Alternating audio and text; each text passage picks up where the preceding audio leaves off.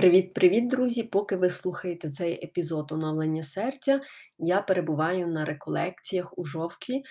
І, звісно, я записую цей епізод завчасно, тобто за кілька тижнів наперед, тому що на реколекціях не буде дозволено користуватися гаджетами. Але сподіваюся, що опісля закінчення цих реколекцій я зможу поділитися з вами своїм досвідом, таким свіженьким по свіжих слідах, одразу переповім, що і до чого. І це насправді буде для мене такий перший досвід восьмиденного перебування у тиші.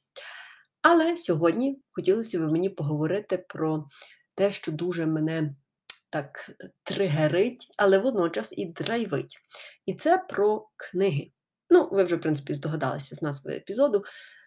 Я себе піймала на думці, що коли була на форумі видавців у вересні, то коли вибирала книги, які купити, так, мені набагато тепер стає якось легше, коли я підходжу до е, ось цього книжкового стенду, вже в мене немає такого бажання скупитися е, абсолютно всім, що тільки я бачу. Ні, зараз я вже дуже перевірлива.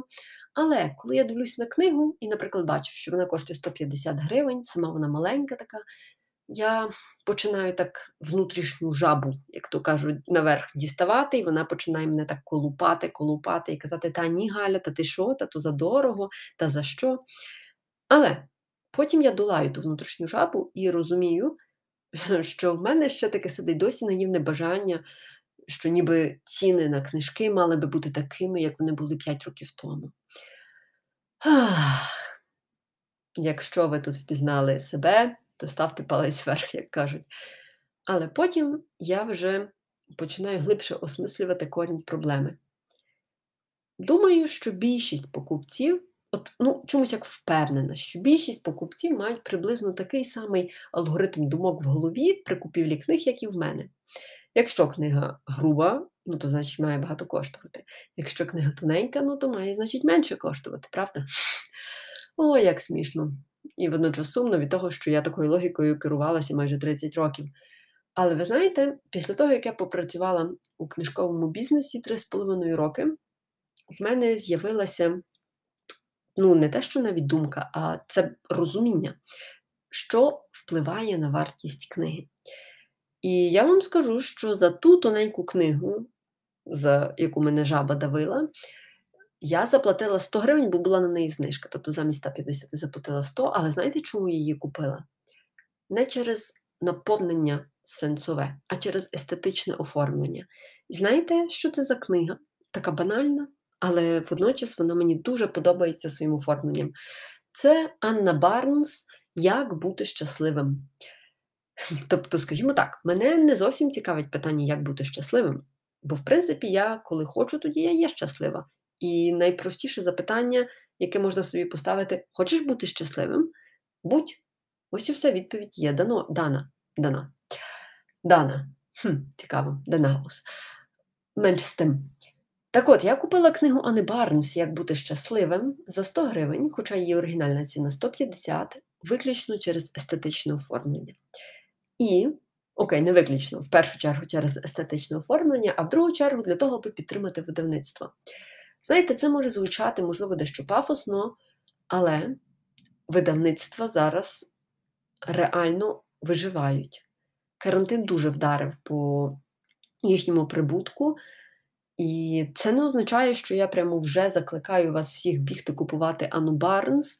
Є сила селена менших видавництв, які взагалі ледь-ледь зводять кінці з кінцями, а є ще купа інших, які закрилися. Тим не менше, я розумію, що ось цими 100 гривнями я можу допомогти, наприклад, виплачувати вчасну зарплатню коректорам, графічним дизайнерам, верстальникам, перекладачам того видавництва. І мені байдуже, що книжа, книжка тоненька, ну тобто, якщо естетично вона мені сподобалася, якщо всередині там не повна якась нісенітниця, а адекватний, в принципі, текст, то чому би і не заплатити навіть 150 гривень? Оскільки я була на форумі в останній день, там вже були великі знижки, то я її придбала за 100 гривень, але я розумію, що ось цим невеличким вкладом я можу долучитися до розбудови якісного книговидання українською мовою. Ось ось що пафосно звучить, в принципі, але що є правдою. Тому далі, коли я купувала, наприклад, Бруно Фереро, книга була втричі грубшою, ніж Анна Барнс, і, в принципі, заплатила я за неї трошки дорожче. Я вже навіть і не думала над тим, що чи вартує ця книга тих грошей чи ні. Бо ще один момент, на який я звернула увагу, це те, скільки часу людина вклала в написання ось цієї, наприклад, 400-сторінкової книжки. Якщо так приблизно уявити собі е, українські реалії, то в нас людині, яка працює full-time, десь окремо, наприклад, там програмістом, умовно кажучи, написати книгу на 400 сторінок можна за один рік. Реально, бо тоді ви виділяєте не більше двох годин в день, і тож навряд чи ви кожен день будете писати. І тепер подумайте, скільки знань і скільки часу, скільки сили, енергії, і ще зазвичай ви свої фінанси вкладаєте в видання книги, якщо не маєте співпраці з крупним видавництвом. Так от, скільки всього є затрачено для того, аби потім видати на поверхню ось цю 400-сторінкову працю величезну.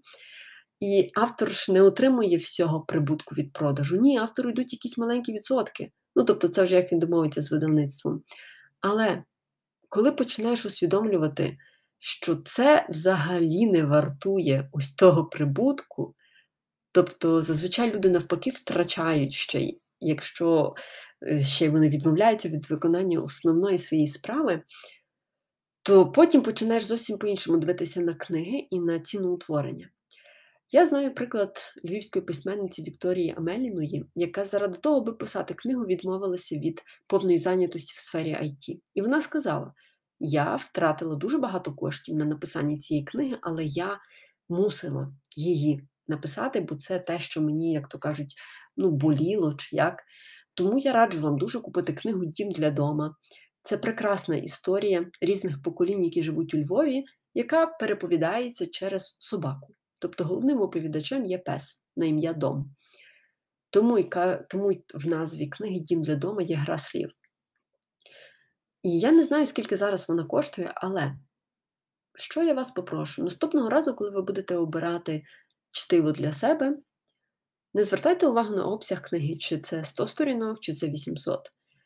Якщо ви бачите, що всередині наповнення дійсно є вартісне, дуже гарно постаралися художники, ілюстратори, верстальники, тобто книга прекрасна і в естетичному плані, то не пошкодуйте тих грошей і заплатіть тих, наприклад, 200-300 гривень, але цим ви принаймні будете знати, що десь на іншому кінці процесу книговидання людина отримає зарплату. Тобто людина не буде сидіти і нидіти ще кілька місяців, тому що банально видавництво ледь-ледь зводить кінці з кінцями. Я насправді дуже тішуся, що україномовна продукція в Україні набирає такого широкого темпу розвитку, і я би дуже хотіла, аби рано чи пізно ще більше. Ще більше було в нас можливостей перекладати українську книгу за кордоном різними мовами. Зараз ми вже дуже багато, е, скажімо так, досягли у процесі перекладу, за що окрема вдяка всім видавцям, перекладачам, авторам, літагентам, ну тобто дуже багато людей залучено в цей процес. Але моє до вас прохання, як до звичайних читачів і читачок, коли берете до рук книгу, то одразу собі уявляйте, який величезний процес стоїть за її написанням, і скількох коштів, сил, часу, нервів це вартувало самому авторові і цілій групі людей, яка працювала над такою малесенькою, можливо, і тонесенькою книжечкою, але водночас це є величезний результат. Ми з вами побачимося вже за три дні. І бажаю вам прекрасного настрою, чудового дня і прекрасних книжок!